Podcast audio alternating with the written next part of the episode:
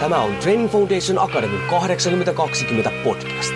Olet sitten henkilökohtaisen valmentamisen ammattilainen, haluat olla sellainen tai haluat saavuttaa omassa elämässäsi pysyviä tuloksia, niin tervetuloa etsimään perusteita menestykseen.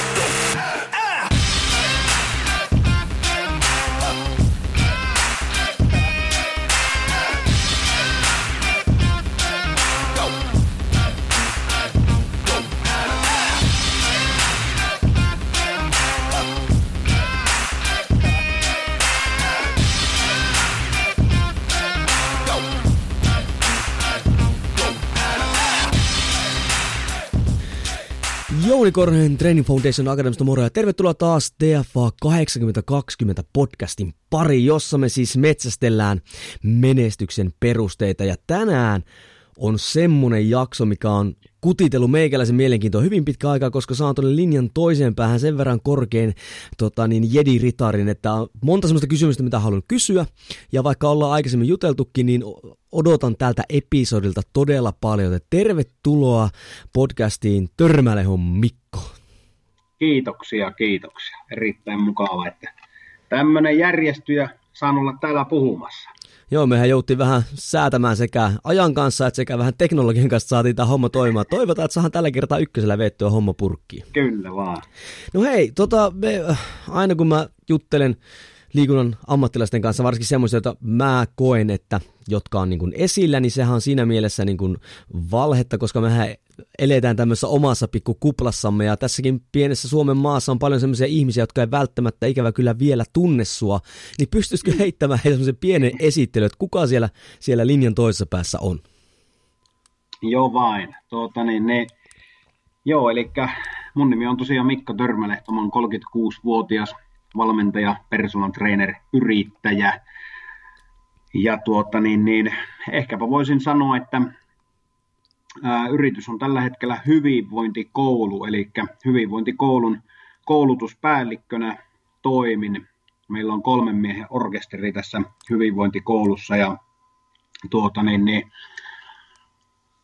olen liikuntatieteilijä ja teen valmennushommia, personal trainerin hommia, psyykkistä valmennusta myös vähän niin kuin ehkäpä erottaakseni tätä perinteistä personal training valmennusta, niin sen lisäksi myös psyykkistä valmennusta ja liikunta- ja hyvinvointialan ammattilaisten kouluttajana on toiminut monta vuotta, eli muun muassa tuolla trainerfojulla niin vedän noita personal trainer koulutuksia ja sitten toimin tämmöisen hyväksymis- ja omistautumisterapiapohjaisen psyykkisen valmennuksen, tämmöinen jatkokoulutus liikuntala ammattilaisille, niin psyykkisen valmennuksen tai psyykkinen valmentajakoulutuksen kouluttajana. Ja jonkun verran vedän yrityksille luentoja, sen semmoista, mutta tässä on varmaan niin kuin se toimenkuva, mitä teen, eli valmennusta koulutushommaa aika pitkälle. Ja Eikös tuo hyvinvointikoulu ole aika uusi juttu? Eihän se kauaa ollut vielä. Kyllä, joo. Se on aika uusi juttu. Ja Mustosen Jannen ja Seppäsen Lassen kanssa toimitaan siinä. Eli sen verran ehkä heti otan tilaisuudesta vaarin ja pienen markkinoinnin, eli hyvinvointikouluhan on tämmöinen strategisen hyvinvoinnin kumppani, eli meidän vaatimattomana missiona on auttaa yrityksiä ja sitten myös yksilöitä johtamaan hyvinvointia motivoituneesti, tavoitteellisesti ja tuloksekkaasti, että sitä me tehdään koulutustyötä ja luennointityötä ja valmennustyötä yrityksille ja yksilöille. No hyvä, kun käytit tuon briefausmahdollisuuden siinä mielessä, koska mä itsekin mietin sitä, että mikä se on se tavallaan se teidän ydintuote, koska tiedän vähän sun niin kuin taustoja ja vähän arvelinkin mihin suuntaan se on mennyt, mutta hyvä kuulla, niin kuin, että mikä se on se teidän missio siellä. Kyllä. No hei, sä oot toiminut aika kauan alalla, siis jos puhutaan niin kuin liikunta alasta. Niin, mutta mikä sai sut niin kuin lähteä? Siis me yleensä totta kai monella aikalailla samanlaisia syitä, miksi lähdetään liikunta-alalle, mutta mikä oli sulla? Mikä sai sut niin kuin lähtemään alalle? Varsinkin sitten ehkä mä oon nähnyt sut semmosena niin kuin, sen lisäksi sulla ihan hyvä mave-tulos, en tiedä onko enää, mutta ainakin joskus meni videokierti YouTubesta, missä ikinä olikaan, missä nousi hyvin rautaa, mutta sä oot just ton henkisen valmentamisen siihen erikoistunut. Niin, mikä sai sut lähteä alalle ja varsinkin sitten suuntautumaan tohon suuntaan? Joo, no kyllä kai varmaan semmoinen ihan, jos mennään tuonne nuoruuden vuosiin, niin varmaan aika tyypillinen tarina, mikä monella muullakin, niin siinä mielessä, että liikuntapataanhan sitä on pudonnut ja jossakin määrin niin se oli oman harrastuneisuuden ja liikunnan harrastamisen myötä niin aika luonnollinen valinta lähteä liikunta-alalle ja sitten asiat on vaan niin kuin johtanut toiseen, että mä oon itse asiassa sitäkin miettinyt, että mikä siinä on sitten ollut, että on ikään kuin päätynyt juuri tekemään valmennushommia ja sitten vielä suuntautumaan enemmän tähän psyykkisen valmennukseen ja tavallaan käyttäytymistieteiden suuntaan, mutta kyllä siinä on tavallaan semmoinenkin juttu, että kun mä oon siis alun perin liikunnanohjaajaksi valmistunut ammattikorkeakoulusta, toki sen jälkeen sitten hirveän pitkän tien käynyt ylempää ammattikorkeakoulua, valmennuksen linjaa ja valmentajan ammattitutkintoa ja Jyväskylästä valmistunut ja monenlaista, niin rupesin valmentamaan ja onneksi mulla oli vierellä sen verran kovia sällejä mentoreita, muun muassa Seppäsen Lasse ja heitä seuraamalla, heidän kanssa keskustelemalla niin, ja sitten omien valmennusten myötä niin jotenkin tuli niin kuin hyvin selvä havahdus siihen, että ei se pelkkä fysiikkapuoli vaan niin kuin riitä, eikä varsinkaan personal trainingissä, eikä kyllä sen enempää huippu-urheilussakaan, että kyllä sitä täytyy niin kuin ymmärtää sitä ihmisen käyttäytymistä ja sieltä mä jotenkin koen, että asiat on johtanut toiseen ja on sitten innostunut enemmän vielä suuntautumaan tuonne käyttäytymistieteiden puolelle, että ei siihen varmaan mitään sen semmoista niin kuin lineaarisempaa vastausta ole, että niin, oma liikunta, niin, oma liikuntatausta ja innostuminen ja oikeat ihmiset ympärillä. Niin, ja mä luulen myös se, että sitten tavallaan kun sä oot sukeltanut tuohon maailmaan, niin sä oot myös tuottanut jatkuvasti niin kuin asiakkaille tuloksia. Niin vahvojakin tuloksia, ja itse asiassa tässä voin heittää, jos äijä käytti mahdollisuuden mainostaa teidän uutta juttua, niin mä käyttäisin tässä mahdollisuuden mainostaa sun kirjaa. Eli valmennuksella voittoa. Ja nyt tämä ei ole edes mikään tämmöinen, miten mä sanoisin, turha hehkuttaminen. Mä oon oikeasti, muthan tunnetaan siitä, että mä aika suoraan sanon asioita niin kuin tässä podcastissa, mutta mun mielestä sun kirja, eli valmennuksella voittoa, on semmoinen kirja, jonka jokaisen niin kuin alalle tulijan kautta alalla jo olijan niin kuin pitäisi ehdottomasti lukea. Et mun mielestä se on niinku suomen kielellä yksi harvoja, joka on kirjoitettu semmoiseen niinku ymmärrettävään muotoon. Ja sä tuot tosi hyvin esimerkkejä siinä, sen lisäksi totta kai kaikki teoriat, mutta niinku sun asiakas, siinä oli lopussa, oliko siinä 6 asiakas? Joo. Niin niiden kautta, miten tuo homma toimii, se on siinä järisyttävän hyvä kirja. Kiitoksia paljon. Joo, kyllä siitä omastakin mielestä ihan hyvä tuli 2018 syksyllähän se tuli ikään kuin julki ja siinähän mä oon vähän niin kuin yrittänyt tavallaan kirjoittaa juurikin sitä, että minkälaista on tämmöinen niin sanottu perinteinen personal training ja moderni personal training ja ehkä siinä tulee aika hyvin ajatus tavallaan siitä mun valmennusfilosofiasta ja tavallaan siitä ihmisen ymmärtämisestä, että se pelkkä maitorahka ja syvä kyykky ei vaan yleensä oikein riitä muutokseen, että kyllä tarvitaan vähän muutakin, niin se on hyvä, jos siitä joku alalla oleva tai alalle tuli ja saisi vähän ikään kuin näkökulmaa siihen, että miten valmennusta voisi lähestyä. Todellakin. Se oli tosi niin kuin käytännönläheinen. Hei, tuosta me päästäänkin suoraan siihen, mitä meilläkin ekan tämmöisen kunnon kysymyksen heittää sulle. Sä tuossa jo heitit vähän rahkaa, syväkyykkyä, valmennusfilosofiaa tuonne esille. Niin mikä sun mielestä, kuten sanoinkin, niin tykkää vähän sorkkiakin asioita, että saadaan keskustella aikaisemmin. Mikä sun mielestä nykyään on? No ehkä se on vähän huono aina sanoa, että mikä on isoin virhe, mutta mikä susta on semmoinen niin kuin merkittävin niin kuin virhe, sekä elämäntapamuutoksen niin kuin valmentamisessa, että totta kai siis jos yksin pyrkii elämäntapamuutokset. Pystytkö sä niin kuin niin kuin yksilöimään tai ottamaan semmoisen yhden, millä on niin kuin todella iso negatiivinen vaikutus siihen, että onnistuuko vai ei? Joo, onpa hyvä kysymys. Tuota justiin mietin tuossa, että hankala varmasti sanoa semmoista aivan yhtä yleisintä, mutta jos lähdetään siitä, niin kuin, että mikä on ihmisen yksilön itsensä tavallaan ehkä tekemä suuri virhe, niin jossain määrin voisi jopa sanoa näin, että se, ettei tunne itseään. Eli tarkoitan tällä sitä myös, että jos nyt vaikka ajatellaan sitä, että ihminen lähtee tekemään painon pudotusta ja haluaa sitä pysyvää muutosta, niin kuin nyt varmasti suurin osa haluaa sen pysyvän muutoksen, niin kyllä meidän tulisi niin kuin tosi tarkasti miettiä, että miksi minä haluan tämmöiseen urakkaan lähteä.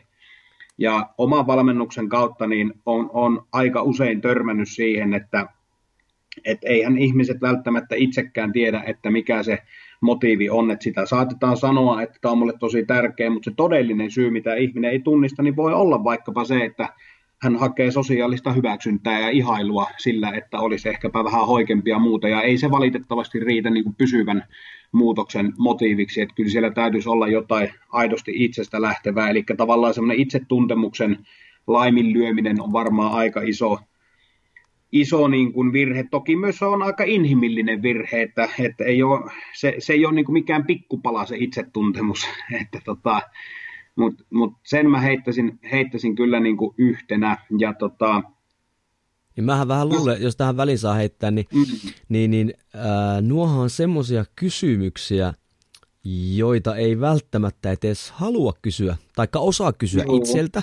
Ja sitten valmentajana ehkä, niin sit jos on sitä syväkyykky-maitorahka, tai no harvahan syväkyykkyä vetää, mutta otetaan vaikka Smitti-maitorahka-tyyppiä tälle kärjistäen, niin ei ehkä haluta edes mennä sinne, vaan niin sit enemmänkin nähdään se valmentaminen enemmänkin niin ohjelmointina, ei niinkään valmentamisena. Just näin. Ja se on, siinä me jo tullaan niin siihen, että kyllä varmaan niin yksilön yksi suurimpia haasteita on siinä, että jos ei aidosti tunne omia motiivejaan, niin on hankala tehdä pysyvää muutosta, joka osittain varmaan sitten saa aikaiseksikin sen, että ihmisillä on niin mahdottoman kuuriluontoisia ne ratkaisut, että ihmiset lähtee tekemään muutosta. Kukaanhan ei kuitenkaan tee niin, että sanoo, että mä haluan olla nyt 4 kuukautta hyvässä kunnossa, mutta sitten on ihan sama, mitä tapahtuu, että kyllä niin kuin aika usein ihmiset varmasti sisimmässään haluaa sen pysyvän muutoksen, mutta sitten kun heittäisi ihan realistisesti myöskin semmoisen kysymyksen, että nyt voidaan taas vähän kärjistää, niin ehkä tavallaan tämä esimerkki menee paremmin perille, mutta että jos niin kysyttäisiin henkilöltä, että okei, että sä oot siis kieltänyt itseltäsi kaikki herkut ja sä et ole aikaisemmin liikkunut juuri yhtään ja nyt sä liikut 5 kertaa viikossa, kuinka todennäköistä on, että sä pidät tätä yllä niin kuin ihan hamaan tappiin asti? Niin se on hämmentävää, että miten ihmisillä voi olla semmoinen sokea usko siihen, että se kaikkien herkkujen kieltäminen ja järkyttävä liikuntakuuri niin tulee niin kuin säilymään, että sieltä puuttuu semmoinen maltti ja mä uskon, että se on aika pitkälle nimenomaan siitä itsetuntemuksesta lähtevä juttu. Ja sitten taas jos ajatellaan tuota valmentajan roolia, että mikä on valmentajan suurin virhe, niin kyllä tämä nyt ei ole mikään sellainen yksittäinen asia taas, mutta kyllä mä niin kuin koen, että valmentajan yksi suurimpia virheitä, mitä me niin kuin muutoksessa ja elämäntapamuutoksessa voi tehdä, niin on yksinkertaisesti se, että ei ymmärrä sitä, mitä elämäntapamuutos tarkoittaa. Eli tavallaan se, että valmennetaan juurikin tämmöisellä, mitä tuossa sanoit, että vähän niin kuin ohjelmointiperusteisesti, että voi olla hirveän hyvä ymmärrys saliharjoittelusta tai kestävyysharjoittelun ohjelmoinnista, mutta jos ei oikeasti ymmärrä, että mitä tarkoittaa tapojen muuttaminen, niin ei silloin yksinkertaisesti voi saada kovin kummoisia tuloksia niin kuin pitkällä aikavälillä, jos puhutaan nimenomaan elämäntapamuutoksesta. Ja siinähän se mun mielestä niin kuin, tosi hyvin sanottu, että niin kuin jengi ei, sekä valmentajat että sitten ihmiset, jotka haluaa tämmöistä muutosta, niin he niin kuin, ehkä he sitten valehtelee itselleen, mutta he ei niin kuin ymmärrä, mitä se tarkoittaa se elämäntapamuutos. Mua aina hämmentää se, että jotenkin ajatella, että jos sä oot vaikka 10 vuotta syönyt huonosti, tai sanotaanko näin, siis eihän tässä nyt mitenkään syyllistetä, mutta jos tilanne on ollut se, että on ollut elämäntavat vähän silleen, että hän on vienyt vähän huonompaan suuntaan, niin jotenkin se mua hämmentää se, että ajatellaan, että kun mä nyt 3 kuukautta kidun tässä, niin mä niinku korjaan kaiken ja sit mä voin jatkaa niin kuin mä oon tähänkin asti elänyt. Kyllä. Ja sitten jos sitä kysyy niin kuin tuo niin kuin ton sanoiksi tälle henkilölle, sitten totta kai ne älyä, no eihän se noin mene, mutta silti siihen niin kuin uskotaan. Kyllä. Että se on niin kuin jännä miten, että onko se sitten ihmisluonto, kun me halutaan nopeasti asioita ja näin. En tiedä, se on hyvinkin haastava kysymyshän se on. Joo, kyllä. Ja sitten niin kuin ehkä semmoinen tuli tuossa mieleen, ihan pikkusen vaan asiasta toiseen, mutta vain vähän. Eli jos mietitään vaikka stressiä, stressillähän on tietysti iso merkityksensä myös elämäntapamuutoksessa. Nykypäivin aika moni kärsii stressistä, mutta mä oon joskus vähän kärjistäen sanonut esimerkiksi stressiin liittyen niin kuin havainnollistanut esimerkkiä näin, että kun mietitään, että nykyihminenhän kärsii stressistä, se lienee fakta, jonka voi sanoa, että näin on. Okei, sitten meillä on stressivalmennuksia ihan pilvin pimein, niitä on nettivalmennuksia, niitä on monenlaista face-to-face-valmennusta ja pienryhmävalmennusta, mutta sitten tekisi mieli aina kysyä, että mitä stressi on ja miten se ilmenee, niin kyllähän jos ajatellaan vaikka sitä, että mikä on stressin kognitiivinen kaava niin sanotusti, niin sehän on se, että ihminen ajattelee jostakin asiasta jotakin, esimerkiksi liiallisesta työmäärästä, tai hän ajattelee liiallista työmäärää, joka aiheuttaa paineita, ja sitten ne ajatukset aiheuttaa tunteita, ja jos ne tunteet on riittävän voimakkaita, niin ne aiheuttaa käyttäytymistä, eli tämä on tavallaan se niin kuin kognitiivinen kaava, niin mä väitän, että aika harva stressivalmennusta tarjoava edes ymmärtää niin kuin tuota, ja silloin on kyllä paha niin kuin mennä puuttumaan ihmisen kokemaan stressiin, että mä oon aina äsken puhuttiin sitä syväkyykystä ja maitorahkasta, niin sanonut, että stressihän ei parane sillä, että ruvetaan syömään maitorahkaa ja tehdään syväkyykkyä, että kyllä pitäisi ymmärtää, että mistä se stressi saa alkunsa ja miten se ihminen käyttäytyy ja sitten me pystytään tavallaan ehkä niin kuin ajatuksia ja tunteisiin jollakin lailla perehtymään, jos me sitä ylipäätään puolta ymmärretään, niin kyllä tässä ei pidä antaa liian väärää kuvaa, että kyllä mä ehdottomasti koen, että meidän alalla on valtavan hyviä treenereitä ja näin poispäin, mutta kyllä siellä on isoja niin kuin puutoksia myös just tästä elämäntapamuutoksesta, kun puhuttiin, niin tosi isoja tekijöitä, joihin pitäisi valmentajienkin perehtyä kyllä tarkemmin ja enemmän. Niin, mutta sähän puhuit tunteista, eihän nyt kukaan tunteista puhu. Me ei käyty edes läpi sun MAVE-tulosta, sulla on 240 jotain yli, sehän se on tärkeämpää kuin tunteet. Sehän se on. Mä oon, mutta tuossa täytyy myöntää, että vaikka hyvin usein mä hyökkään niin kuin, valmennusalaa vastaan, koska sillä on pimeä puoli tai semmoinen puoli, mistä mä en tykkää ja se on hyvin laaja ja sillä aiheutetaan paljon ongelmia, mutta kyllä jos ajattelee, niin ei tarvitse hirveänkään kauan mun mielestä mennä eteenpäin, niin sun kaltaisten henkilöt, sinä tai Joni Jaakkola ja Haikarisen Timppa ja on muitakin, mutta ei tule tässä mieleen, niin te olette olleet etunenässä tuomassa niin kuin erilaista valmennusta. Kyllä mun mielestä, ja koulutustahotkin on mennyt mun mielestä niin kuin tosi paljon eteenpäin, jos ajatellaan vaikka 10 vuotta sitten, mikä on lyhyt aika. Niin, että ei, tuo on totta, että aina ei pitäisi kyllä olla, että on pelkkää negatiivista ja näin, mutta kyllä sillä on aika paljon sitä vielä. Joo, ja tavallaan niin kuin just näin mä koen, että siis asiat menee eteenpäin, on mennyt paljon eteenpäin, ja koulutustahot muuttuu ja näin, mutta että ehkä tässä päästään ihan siihenkin, että mä oon jotenkin ajatellut niin, että mun mielestä personal trainingia ei voi oikein harrastaa ja tavallaan se on vähän miten kukainenkin mieltää harrastamisen, että ehkä sekin on ihan ok, että toisen työn ohessa tekee vähän, mutta sitten vaikka sulla olisi yksi asiakas eikä sen enempää, niin pitäisi ymmärtää, että siinä on aika iso vastuu, että asiakas voi maksaa useamman 100 € joka kuukausi siitä valmennuksesta ja se toivoo, että häntä autetaan, niin kyllä sillä auttajalla pitäisi olla aika paljon kompetenssia myös auttaa ja silloin me tullaan juuri siihen vastuuseen, että kun PT miettii, että hetkinen, että mun asiakkaat on elämäntapamuuttuja, niin silloin täytyisi ymmärtää nimenomaan elämäntapamuutokset jotain, eikä pelkästään vaikka ravitsemuksesta tai pelkästään liikkuvuuden lisäämisestä tai siitä,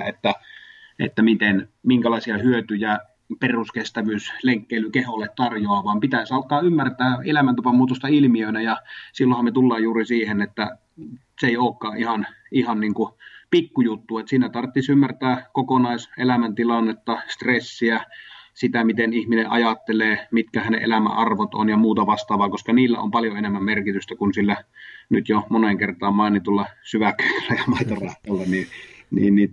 Tämä on niinku mielenkiintoinen kysymys, mitä niinku voi heittää tavallaan niin paljon hyvää kuin tuolla alalla onkin, niin myös semmoisena haasteena kaikille, että jokainen miettisi, että mikä on se oma lohko, jossa toimii ja kuinka paljon kompetenssia mulla on toimia nimenomaan siinä. Joo, ja siis tuossa niinku todellakin on samaa mieltä tuossa harrastamisessa siinä mielessä. No semmoisena esimerkkinä, että multa on kysynyt, että miksi mä oon tässä nytten niinku valmennellut hirveästi moneen vuoteen, mutta itse koen sen niin, että siis sä otat vastuun. Totta kai pitäähän sen elämäntavan muuttujakin ottaa vastuu omasta muutoksestaan, mutta siinä alussa se ei pysty, vaan se valmentajahan pitää sille tuoda ne oikeat työkalut hänen elämäänsä ja näin päin pois. Ja se oikeasti vaatii niin paljon, että mä en ainakaan ota omalle vastuulleni sitä mahdollista niin kuin epäonnistumista, koska mä näen se silleen, että siis tuollahan pilvin pimein enemmän meillä on semmoisia ihmisiä, jotka on epäonnistunut elämäntavan muutos, kun on onnistunut. Niin sitten jos käy näin, että nyt mun alaisuuteen tulee joku ja sitten mun kiireen takia tai jotain muuta vastaavaa, en pysty panostamaan siihen, sitten hän epäonnistuu ja hän oikeasti kokee sen, että ei musta olekaan tähän muutokseen. Kyllä. Ja sitten hän luovuttaa. Niin sehän on se, että, ja tätä mä uskon, että moni tämmöinen, tiedätkö, kun on näitä, että sun pitää panostaa ja sä et vaan laita tarpeeksi paukkuja ja näin, niin tämmöiset valmentajat, ne tekee siinä niin kuin eniten hallaa, että ihmiset oikeasti luulee, että niistä ei ole tekemään itsestään edes vähän parempia versioita. Ja sitten kun sanoit tuosta itse asiassa, että ollaan menossa parempaan suuntaan ja sitten tämä henkinen valmentaja on tullut tänne, niin sitten mä koen, että nyt on ehkä jopa vähän heilahattu sitten toiseen ääripäähän, että sitten on tullut aika, niin kuin tuossa henkisessä valmentajassakin, siinä on tullut vaikka minkälaisia metodeja ja muuta vastaavaa, ja sitten taas niin kuin niissä mennään ehkä mun mielestä semmoista henkilöitä, joiden ei pitäisi ehkä mennä sinne alueelle, niin menee sitten vähän ehkä liian syvälle siellä. Joo, se on varmasti totta ja toisaalta niin mä luulen, että se on semmoinen vähän niin kuin luonnollinen kehityskaari, että näin yleensä on, että tähän voisi heittää mun mielestä semmoisen, Jari Sarasvuo sanoi joskus näin, että kun mennään jonkun verran vuosissa taaksepäin, silloin kun ei ollut vielä kovin paljon podcasteja, niin oli vain muutama podcasti, mutta sitten kun ne räjähdysmäisesti yleisty, niin alkoi käymään niin, että kaikki alkoi tekemään podcasteja, ja nyt taas tilanne on varmaankin se, että podcasteja on jo sen verran paljon, että ei voi niin kuin menestyä vaan sillä, että kunhan on vaan joku, että niin kuin tavallaan joku podcasti, että täytyy jo niin kuin nähdä vaivaa, ja niin kuin varmaan sullakin tässä, että mä luulen, että sä näet aika paljon vaivaa sille, että hommaat asia tai haastateltavia tänne, mutta jos olisi menty 15 vuotta taaksepäin, niin asia olisi kovin toinen, eli sieltä tavallaan niin kuin karsiutuu myös joitain pois ja jäljelle jää tavallaan ehkä niin kuin vakavasti otettavimmat. Ja sama hommahan se menee vaikkapa valmennushommassakin, että psyykkinen valmennus, kun se nousee pintaan, niin sinne tulee monenlaista yrittäjää tavallaan. Niin kuin. Todella. Ja jossain vaiheessa käy niin, että sitten tietyt karsiutuu pois ja se taso tavallaan paranee koko ajan. Ja näinhän se menee vähän niin kuin joka ikisessä asiassa. Kyllä. Mä olen joskus kuullutkin, että aika nostaa tasoa. Kyllä, just näin. Ne ei vaan pärjää siellä, mutta se on harmi juttu meidän alalla, vaan sitten kun siinä lyhyessäkin ajassa keretään vaikka minkälaisia mielikuvia aiheuttaa niin kuin, ja näin päin pois. Mutta hei, nyt me lähdettiin vähän laukalle, niin kuin mä ajattelin todennäköisesti laukalle, mennään tässä. Niin jotta niin kuin meidän kuulijat saisi tästä oikein kunnon konkreettista juttua, ja nyt ehkä on tullut kaikille jo selväksi, että nyt kumpikin ollaan sitä mieltä, että henkinen valmentaminen on niin kuin... Sen pitää olla iso osa sitä valmentamista. Ja nyt sitten, kun mä oon kuitenkin ollut sunkin koulutuksissa ja totta kai seurannut sua kauan ja näin päin pois, niin halusin tähän ottaa tämmöisiä konkreettisia juttuja ja tämmöisiä tiettyjä osia henkistä valmentamista ja sieltä tämmöisiä työkaluja. Nyt lähdetään käymään niitä läpi ja kysyisinkin sulta, että nyt sun mielessä, kun sä olet psyykkinen valmentaja ja näin, niin tavoitteen asetteluhan eikö ole aika iso osa niin kuin tämmöistä elämäntapamuutosprosessia? No kyllä, ehdottomasti. Niin pystyisi heittämään tähän sitten niin kuin tämmöisen niin kuin vanha kunnon top 3 toimet, voi olla vähemmän tai enemmänkin, niin kuin tavoitteen asettamiset, jos nyt valmentajan tai joku haluaa itse lähteä niitä tavoitteita asettelemaan, mitkä olisi tämmöiset niin kuin, isommat jutut, mitä kannattaisi niin kuin huomioida? Joo, Joo, mielenkiintoinen kysymys ja niin ehdottomasti ihan listaa voisi jatkaa pitempäänkin, mutta jos me otettaisiin nyt tosiaan top 3, niin kyllä mä ajattelisin näin, että mitä isommasta tavoitteesta on kyse, niin sitä tärkeämpää on ymmärtää se, että miksi me halutaan se tavoite saavuttaa. Eli tämmöinen tavoitteen arvolähtöisyys olisi äärimmäisen tärkeää, että se olisi jollakin tavalla liitetty meille kaikkein tärkeimpiin elämän arvoihin. Eli tavallaan ihmisethän motivoituu niin kuin arvojensa kautta. Ihminen motivoituu siis niiden asioiden kautta, jotka hänelle on tavallaan semmoista niin kuin pyhää. Niin tiedostaa tai ei.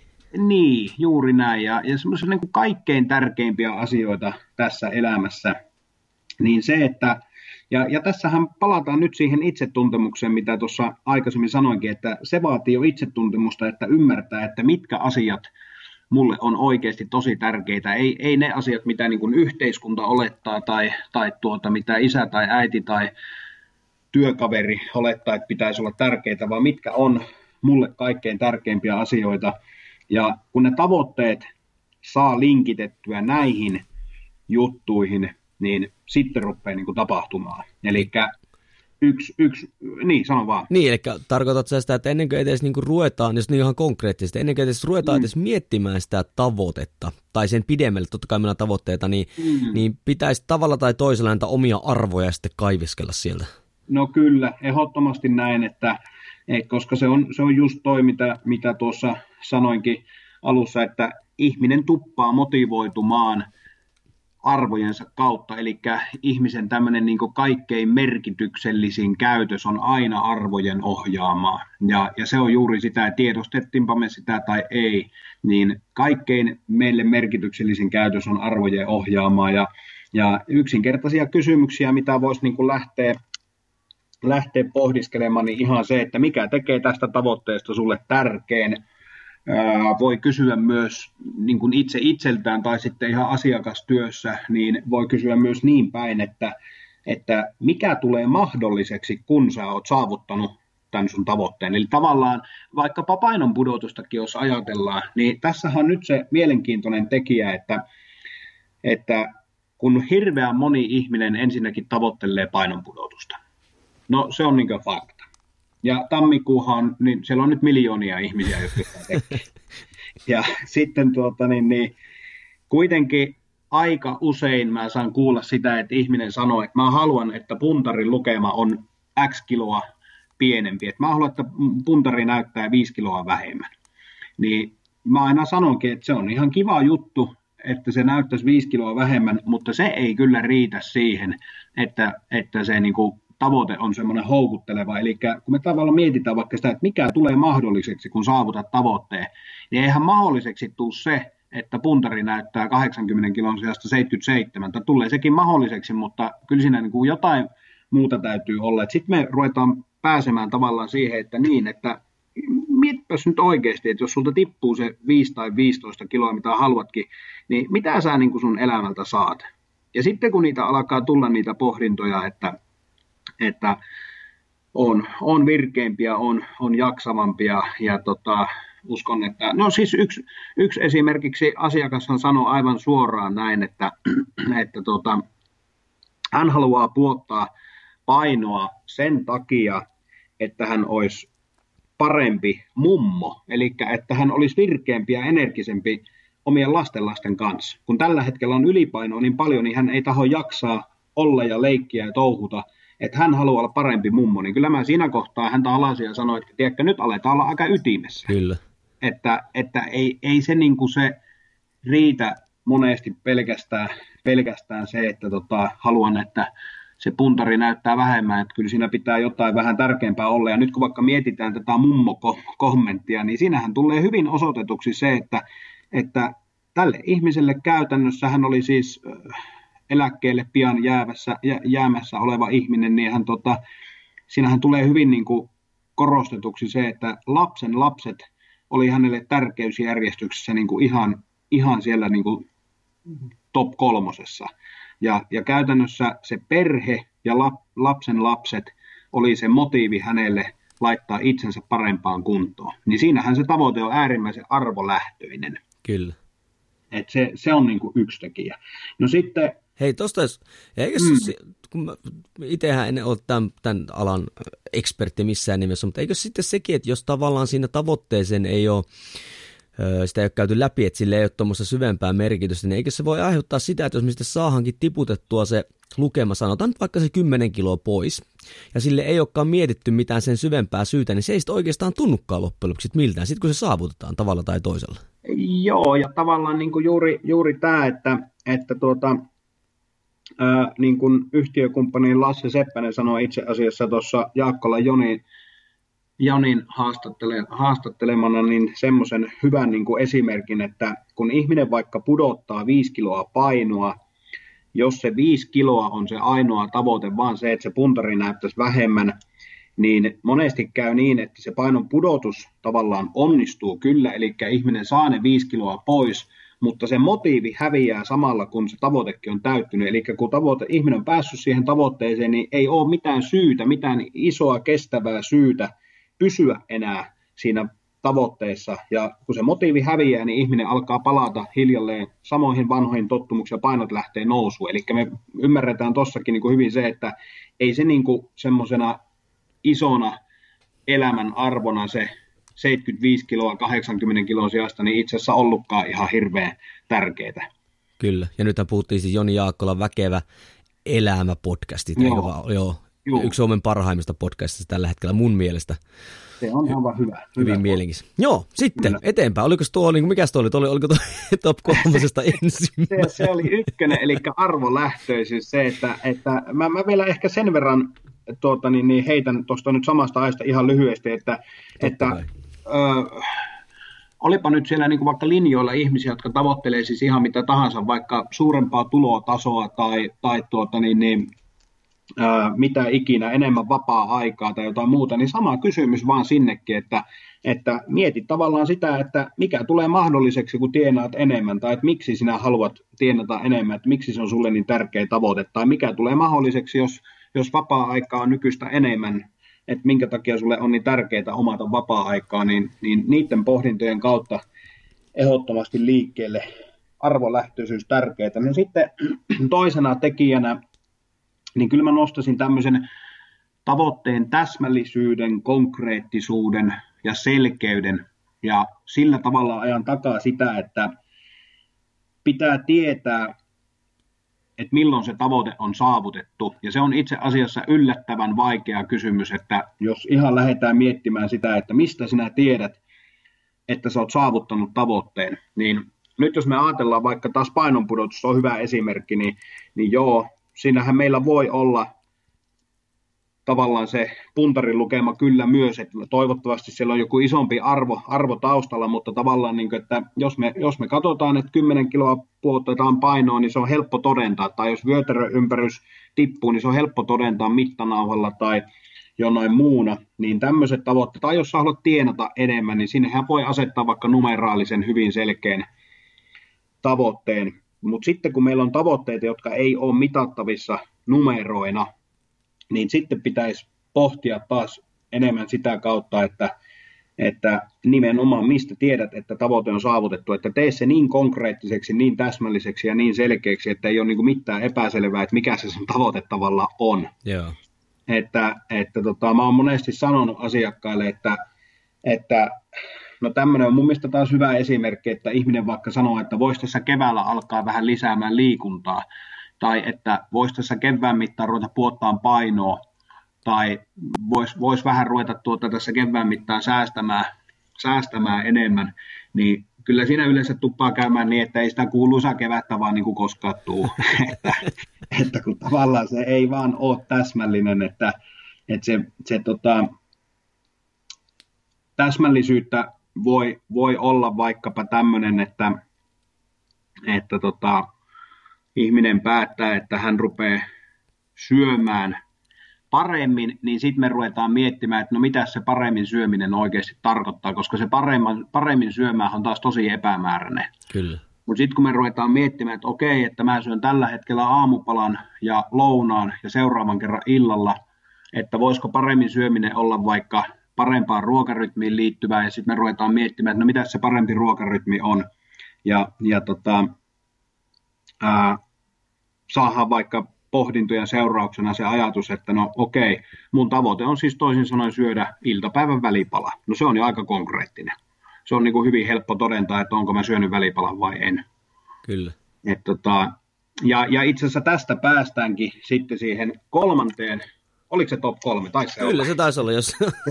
Joo, niin mun mielestä se, että kun on mietitty se tavoitteen arvolähtöisyys, se tärkeys, laitettu tavoite konkreettiseksi, selkeäksi ja täsmälliseksi, niin sitten se pitää pilkkoa se iso visio tavallaan tämmöiseksi niin kuin toiminnaksi.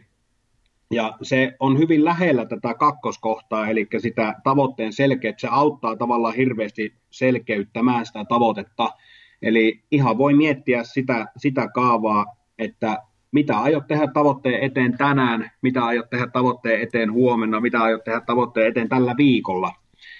Ja siinä on niin kuin hirmu paljon helpompi lähteä semmoisilla stepeillä, että se tavoitekin tulee oikeasti joskus niin kuin käsin kosketeltavaksi. Että just jos vaikka mietitään tämmöistä, että ihminen sanoo, että mun tavoite on lisätä liikuntaa, niin se on hirveän epämääräistä, mutta jos me lähdetään siitä, että me otetaan kalenteri käteen ja katsotaan, että mun tavoite on liikkua vähintään 2 kertaa viikossa ja sitten me merkataan kalenteriin, minä päivinä me liikutaan, niin siltähän me ollaan jo niin kuin tosi paljon lähempänä ihan konkreettista tekemistä.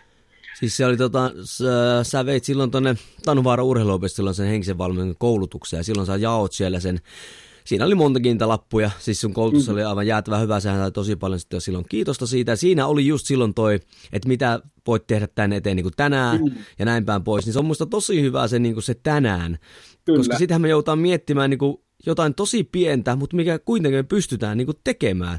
Just näin. Että se ihminen ehkä ajattelee, että hitto, tämähän oikeasti menee, että näitä pikkuaskeleita, niin tämähän mähän menen koko ajan sitä mun tavoitetta niin kuin kohti. Kyllä, se on just näin, ja kun tavallaan mietitään vaikka sitä, että mun mielestä, tämä ei ole nyt mikään tieteellinen kommentti, mutta siis jostakin luin näin, että joku oli laskenut, että jos ihminen lukee 10 minuuttia päivässä, niin se määrä, mitä kirjoja tulee luettua vuoden aikana, niin se on paljon.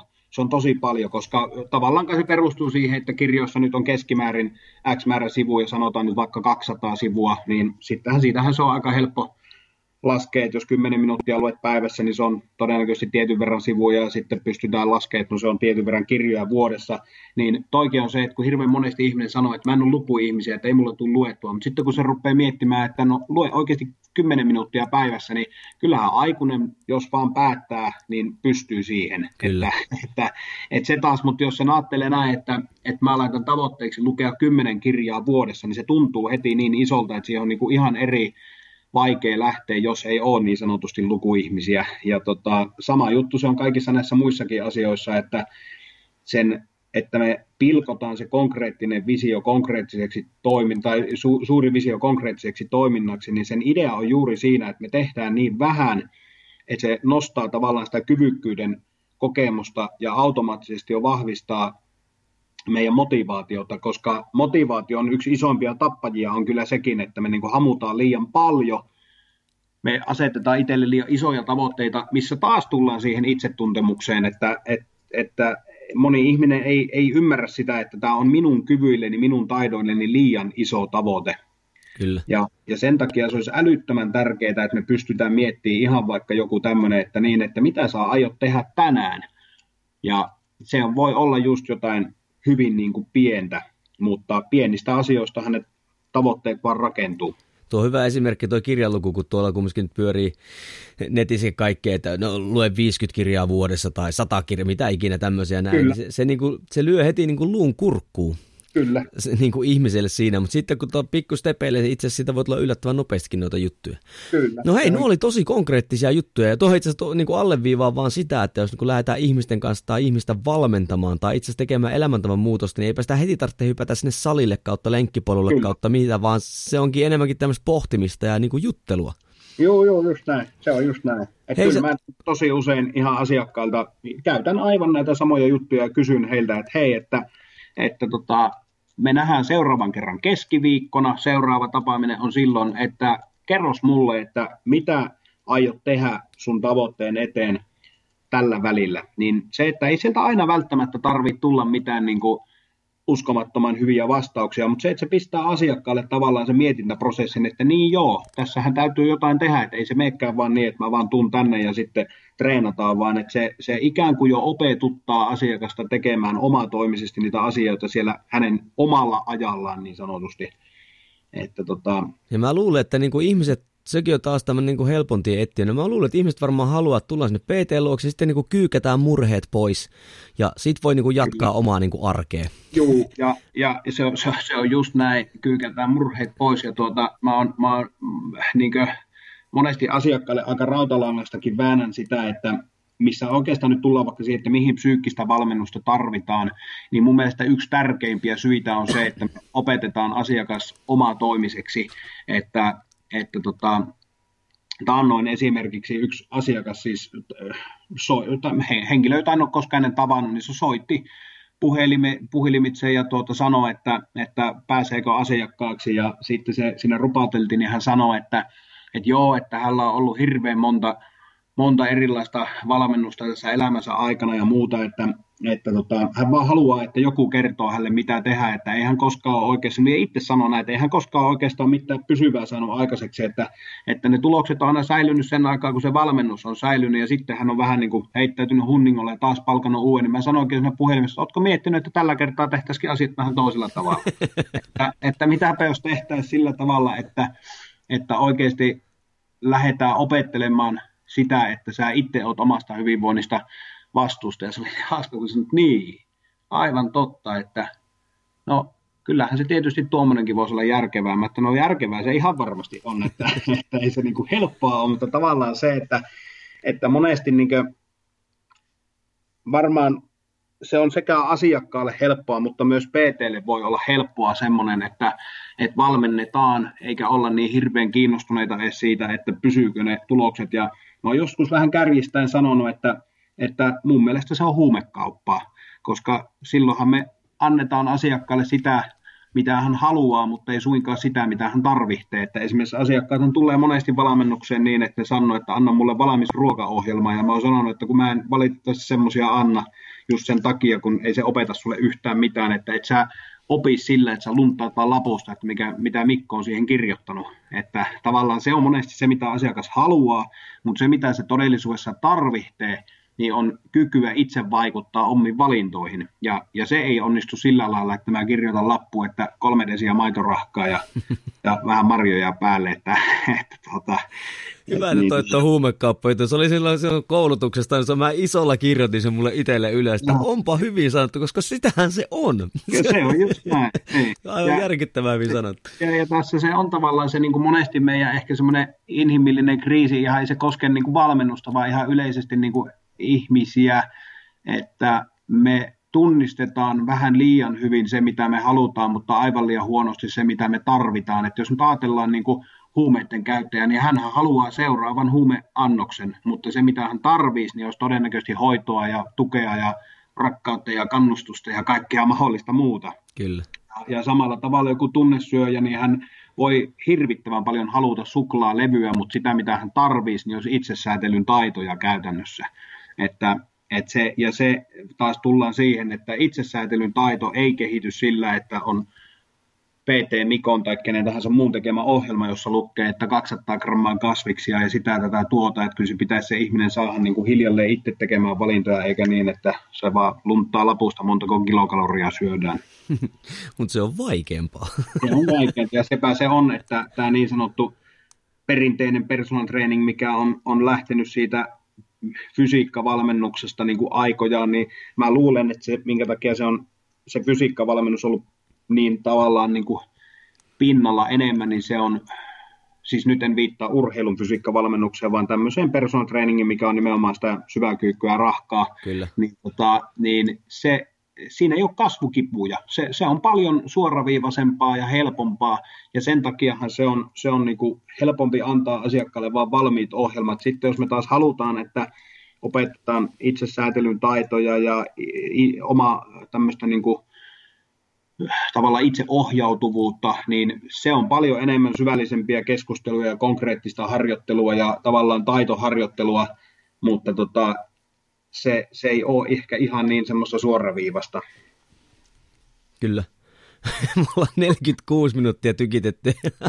Päästiin ensimmäisen kunnon kysymyksen top 3, mutta kun tuossa oli kyllä tosi tärkeitä juttuja. Ja hei, itse asiassa tuosta muuten voinkin suoraan hypätä tähän seuraavansa. Monta kertaa puhuitkin tuosta motivaatiosta. No. Ja nythän jos ajatellaan silleen, jos mennään vaikka nyt someen, mikä nyt, siis siinä on hyviäkin puolia, en mä sitä sano. Se on itse asiassa mun mielestä vähän kääntymässä ehkä tietyllä osin vähän parempaankin suuntaan, mutta ei hirveästi, mutta jonkun verran. Mutta hyvin useinhan sieltäkin tulee kysymyksiä vaikka, että mistä mä löydän niin kuin tiedätkö motivaatiot. Hei, okei, mä haluan tämän muuta, koska mulla ei ole motivaatio tässä. Kyllä. Niin nyt tähänkin samalla lailla, nyt toivottavasti sulla ihan hirveä kiire, mutta jos tämmöinen top 3, 1-3, niin kuin siinä, että miten me oikeasti, mikä on se juttu, millä me niin sitten niin kuin sytytään se motivaatio ja miten me niin kuin sä oot käyttänyt itse semmoista motivaation johtamissanaa muistaakseni, eikö vaan? Joo. Niin, että miten me sitä hallitaan, sitä motivaatiota? Joo, se motivaation johtaminen on älyttömän hyvä sana, koska se jo tavallaan kertoo siitä, että meillä kaikilla on motivoitumisen avaimet itsellämme ja tavallaan niin kuin se on mun mielestä just se iso harhakuva, että kun ihmiset kysyy näitä, että hei kerro mulle mistä minä saan sen motivaation, niin mä oon monesti aina sanonut, että kun ei sitä tiedäkö tarvitse hakkea niin kovin kaukaa, kun se asuu ihan sussa itsessään, että tavallaan niin kuin vähän herätellä ihmisiä siihen, että ei se löydy somesta, ei se löydy miesten tai naisten lehdistä, vaan kyllä se niin kuin on ihan meissä itsessämme, eli kyllä mä sanoisin, että palataan taas niihin arvoihin, samaan juttuun kuin siinä tavoitteessa, että ensimmäinen asia motivoitumisessa olisi ymmärtää se, että miksi me halutaan sitä, mitä me halutaan. Jos me nyt halutaan motivaatiota liikunnan lisäämiseen tai ihan mihin tahansa muuhun, niin meidän pitäisi pystyä vastaamaan siihen, että mitä mä siitä saan, että miksi. Että jos se liikunnan lisäämisen niin kuin aito asia siellä taustalla on vaan se, että no kun mä haluan näyttää naapurin Pekalle, että kyllä mäkin olen kovakuntoinen, niin se ei vaan valitettavasti riitä niin kuin pysyvään motivoitumiseen. Että kyllä sillä pitää olla semmoinen äärimmäisen vahva ylläpitomotiivi.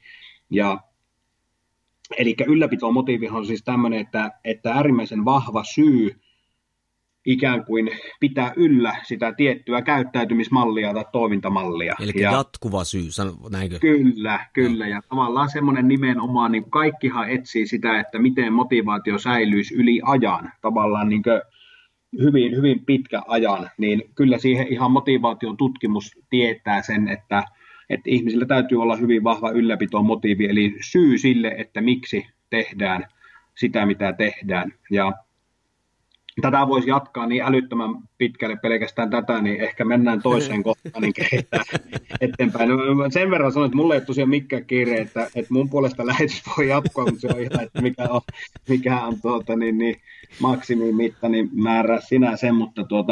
Mutta joo, eli miksi kysymys taustalla, se on tärkeä. Sitten toisena kohtana on itse säätelyn taito ja tämmöinen oman toiminnan säätely, eli tässähän me tullaan just siihen, että kun niin kuin hyvää motivaatiota ei ole se, että ei koskaan lannista tai ei koskaan epäonnistuisi tai ei koskaan esimerkiksi koe laiskuuden tuntemuksia, vaan hyvää motivaatiota on se, että pystyy tekemään laiskuudesta huolimatta, pettymyksistä huolimatta, niin tässä tullaan juuri siihen, että meillä täytyy olla niin kuin kyky säädellä omia tunne- ja ajatustiloja, eli siis itsesäätelytaitoja, ja konkreettisena esimerkkinä voisi nyt sanoa vaikkapa semmoisen, että ihminen, joka ei omaa hyvää itsesäätelyä, niin hän on yleensä hyvin reaktiivinen, ja reaktiivisuus tarkoittaa sitä, että elää, on niin kuin tunteidensa vietävänä niin sanotusti. Eikö se vähän niin kuin nykyihminen, että reagoidaan vaan erilaisiin ärsykkeisiin, mitä some ja kaikki muu? Kyllä, kimalaisen keskittymiskyky, sitä se tavallaan niin kuin on, että kyllä se niin kuin motivaatio, vahva motivaatio vaatii sen, että ihminen pystyy ymmärtämään, että okei, että nyt mulla itse asiassa ei ole paras mahdollinen motivaatio lukea tenttiin tai tehdä, mutta mäpä luen silti. Että, ja tätä ei pidä niin kuin sekoittaa nyt pelkästään tämmöiseen itsekuria ja tahdonvoimaan, vaan se juttuhan on juuri siinä, että mitä vahvempi tämmöinen sisäinen halu on tehdä jotain, eli mitä vahvempi on sisäinen motivaatio, niin sitä vähemmän ihminen tarvitsee itsekuria ja tahdonvoimaa. Mutta se tavallaan niin kuin nykyihmisillä just tuo on niin kuin hirvittävän iso haaste, että me ei käytännössä oikein osata kovinkaan usein pysähtyä miettimään sitä, että mikä se tunnetila on. Et mun mielestä niin kuin tosi hyvä esimerkki on esimerkiksi tämmöinenkin, itse asiassa saattoi olla siellä teidän koulutuksessakin tämä laiskuusesimerkki, että ihminen tulee vaikka töistä kotiin ja heti kun hän avaa ulko-ovea ja astuu sisälle omaan talonsa, niin tulee semmoinen olo, että olisipa mukava loikoilla sohvalle ja alkaa niin kuin laiskututtaa. Niin jos meillä ei ole minkäänlaista kykyä säädellä sitä toimintaa ja tavallaan havaita, että nyt ensinnäkin laiskututtaa ja sitten ruveta pohtimaan, että mitäs mä haluan tehdä tästä laiskuuden tunteesta huolimatta tai vai haluanko, niin silloin käy niin, että me reaktiivisesti mennään sen tunteen edellyttämällä tavalla, mikä näkyy siinä, että se tunne ohjaa suoraan toimintaa, eli ihminen löytää itsensä laiskottelemasta. Mutta sitten jos sitä itsesäätelyä on, niin ihminen pystyy tavallaan sen ymmärtämään, että nyt laiskotuttaa aika paljon, mutta voi tehdä vaikka sen päätöksen, että mäpä siitä huolimatta käyn heittämässä 45 minuutin pikku reippailun, vaikka laiskottaakin, tai mäpä luen siitä huolimatta nyt puoli tuntia tenttiin, vaikka laiskottaakin. Ja silloin me pystytään niin kuin pysymään motivoituneena, kun me ei anneta tavallaan tunteiden viedä itseämme ihan koko ajan. Siis voiko niin kuin oikeasti silleen sanoa esimerkiksi, että nykyään ehkä jengi sekoittaa tämmöisen niin kuin innostuneisuuden ja motivaation. Tarkoitan sitä, että jotenkin ajatellaan, että sitten kun jotain asiaa niin kuin tehdään, että kun löydetään tämä taikapilleri, joka antaa niin kuin 100% motivaatiota, se on niin kuin jatkuvasti hauskaa ja jatkuvaa tämmöistä niin kuin rummuttamista eteenpäin. Joo, ja aivan niin kuin mun mielestä hyvä pointti, että ensinnäkin tuossahan on just se, että innostuminen ja motivaatio on periaatteessa kaksi eri asiaa, että innostuminenhan voi olla semmoista, että se kestää niin kuin hetken, että ihminen innostuu jostakin vaan innostuakseen kohta toisesta asiasta, ja siinäkin tullaan helposti siihen, että jos sitä toiminnan säätelyä ei ole, niin ihminen luulee itsessä olevansa motivoitunut ja sitten ihmettelee, että kun se motivaatio aina katoaa, mutta kun ei me olla oikeastaan vielä tuossa edes motivoituneita, vaan me ollaan ainoastaan niin kuin hetkellisesti tosi innostuneita. Ja siinä on juuri se asia, että silloin kun ihmisellä on itsesäätelyn taitoa paljon, niin me pystytään olemaan paljon skarpimpana ja paljon niin kuin fokusoituneempana, koska me ymmärretään se, että hei, että mun tekisi tosi mieli nyt katsoa Game of Thronesia, mutta mä en katso, koska mä haluan tehdä tätä, mikä mulle on oikeasti tärkeämpää, vaikka mulle ei just nyt siihen ole ihan täysin 100% motivaatiota. Eli tavallaan tämä niinku haaste siinä, että jos ihminen on liian huono säätelee omaa toimintaa, niin silloin me mennään tämmöisten niinku aistiyllykkeiden parissa tosi paljon, vähän niin kuin kimalainen kukasta kukkaan tyyppisesti, kimalaisen motivaatio tai keskittyminen, niin kyllä tuossa perää on tosi paljon mitä sanoitkin. No kun mä oon aina silleen, kun mä en niin paljon lukenut enkä perehtynyt niin paljon kuin olisi pitänyt tai näin, mutta siis kun mulla on aina ollut se, että itsekin on kuvannut mun opiskelijoille ja asiakkaille sitä, että motivaatio, että silloin kun on motivaatio, niin käytetään hyväksi sitä, että okei, niin paukutetaan ja näin päin pois, eli ollaan siis innostuneita. Mutta sitten kun halutaan pitkäjänteisesti tehdä tuloksia, niin sitten mä aina puhun, että sitten se vaatii päättäväisyyttä, millä pitäisi olla syy ja näin, ja silloinhan se voi tuntua paskaltakin suoraan sanottuna, mutta sä vaan väännät sitä niin kuin eteenpäin. Mä oon vaan ehkä käyttänyt vähän niin kuin väärää termiä siinä. Joo, ja mun mielestä vielä jotta kuulijat pysyy mukana, niin tämä arvolähtöisyys, eli miksi kysymyksen pitää olla vastaus, niin se oli se ensimmäinen kohta, ja nyt ollaan toisessa kohdassa menossa, eli itsesäätelyssä. Niin hienosti, että sääpiät, niin kuin mä oon haastateltava sääpiät meidän ruodussa, mahtavaa. Mun mielestä tämmöinen älyttömän hyvä esimerkki itsesäätelystä oli yhtiökumppani Lasse. Lasse kirjoitti tämän motivaatio perseelle potkimisen käsikirjan, jossa hän itse avasi vähän niin kuin omaa prosessia sen kirjan kirjoittamisessa. Niin Lassellahan oli, muistaakseni se oli joku tämmöinen paperilappuja ruukussa -tyyppinen, se oli oikein tämmöiseksi nimetty tehtävä. Niin se oli siis tämmöinen, että kun Lasse lähti siis kirjoittamaan tätä kirjaa, oli sovittu tietty aikataulu kustantajan kanssa, ja nämä aikataulut on monesti aika tiukkoja, ja se tarkoittaa, että pitää X määrä riviä olla käytännössä niin kuin joka päivä ja joka viikko tehtynä, että siinä aikataulussa pysytään. Väistämättä tulee kuukausien edessä muiden työnkirjeiden edessä niitäkin hetkiä, jolloin se kirjoittaminen ei välttämättä ole se niin kuin ihan ykkösjuttu, vaikka itsessään onkin siihen halunnut lähteä siihen prosessiin ja se tuntuu motivoivalta, niin välillä tulee niitä hetkiä, että ei. Ja tämmöisiä hetkiä varten niin Lassella oli tämä paperilappu ja ruukussa tyyppinen homma, eli hän oli etukäteen kirjoittanut johonkin purkkiin tai ruukkuun lapuille erilaisia asioita, ja hetkinä, jolloin hän ei ollut motivoitunut, niin hän nosti sieltä sekalaisesti tai siis summittaisesti vain yhden lapun, ja hän oli etukäteen päättänyt, että mitä ikinä hän nostaakaan, niin siihen hän myöskin sitoutuu. Ja niissä lapuissa saattoi lukea esimerkiksi tämmöisiä, että jos kirjoittaminen ei suju, niin piirrä, että tee vaikka mindmappia. Tai että siellä saattoi lukea toisessa, että kilauta kaverille. Eli sen idea oli siinä, että kilauttaa jollekin mentorille ja kertoo suoraan, että hei, että mä oon nyt kirjoittamisen kanssa vähän jumissa, että mä en pääse tästä aiheesta eteenpäin, että vaihdetaanko vähän ajatuksia ja sparrailla, että hän sai sillä tavalla niin kuin se prosessin käyntiin. Eli onko toi niin kuin sille, että edes jotain? Joo, kyllä. Ja sitten siellä saattoi olla myös semmoinen lappu, jossa luki, että kuuntele inspiroivaa musiikkia.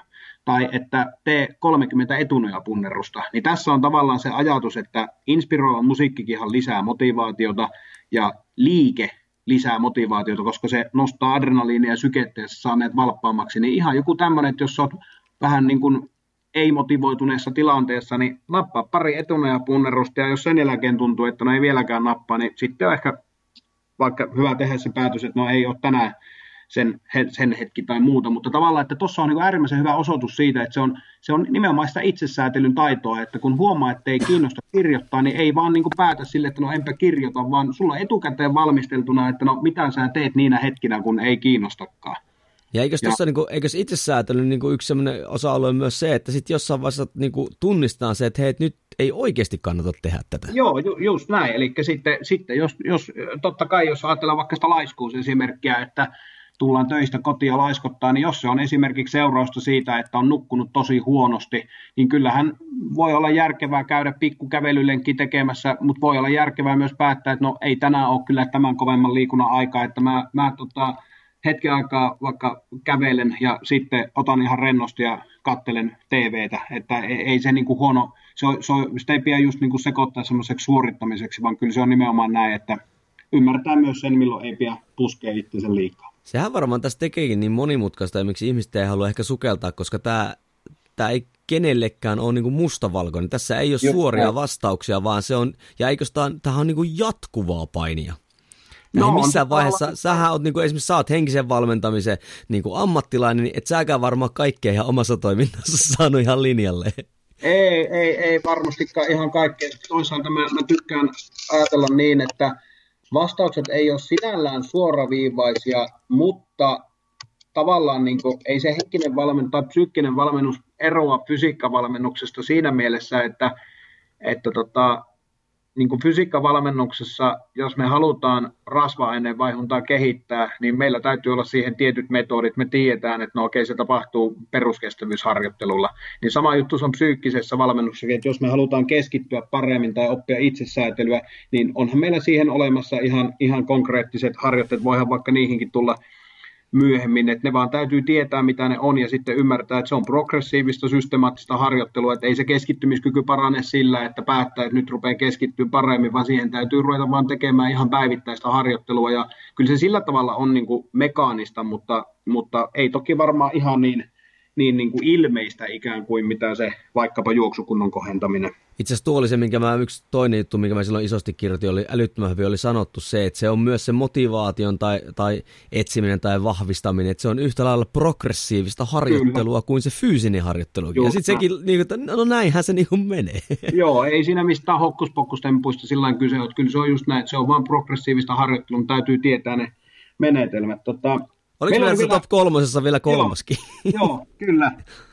Ykkönen miksi, kakkonen itsesäätely ja kolmonen, mä laittaisin sinne sosiaalinen ympäristö, eli tavallaan tällä haen sitä, että kyllä niin kuin ihmisellä on valtavaa voimavaraa motivoitua muista ihmisistä ja hyvässä tiimissä, hyvässä joukkueessa Mutta ehkä sitten kun me puhutaan siitä oman toiminnan johtamisesta ja oman motivaation johtamisesta, niin tämä sosiaalisen ympäristöaspekti kannattaa nähdä niin, että se on tämmöistä niin kuin omaa aktiivisuutta ja vastuuta siinä, että haluaa itse aktiivisesti luoda tai semmoisen ympäristön, jossa on niin kuin hyvää motivoitua. Eli tämän voisi kärkkäästi sanoa myöskin niin, että älä hengaile ihan niin paljon semmoisten ihmisten kanssa, jotka toistuvasti painaa alaspäin ja mollaa ja arvostelee, ja anna vastaavasti aikas enemmän niille, jotka kannustaa ja tukee, koska sillä on meidän motivaatiolle ihan äärimmäisen ratkaiseva merkitys, että kyllä sitä on niin kuin vaikea motivoitua ympäristössä,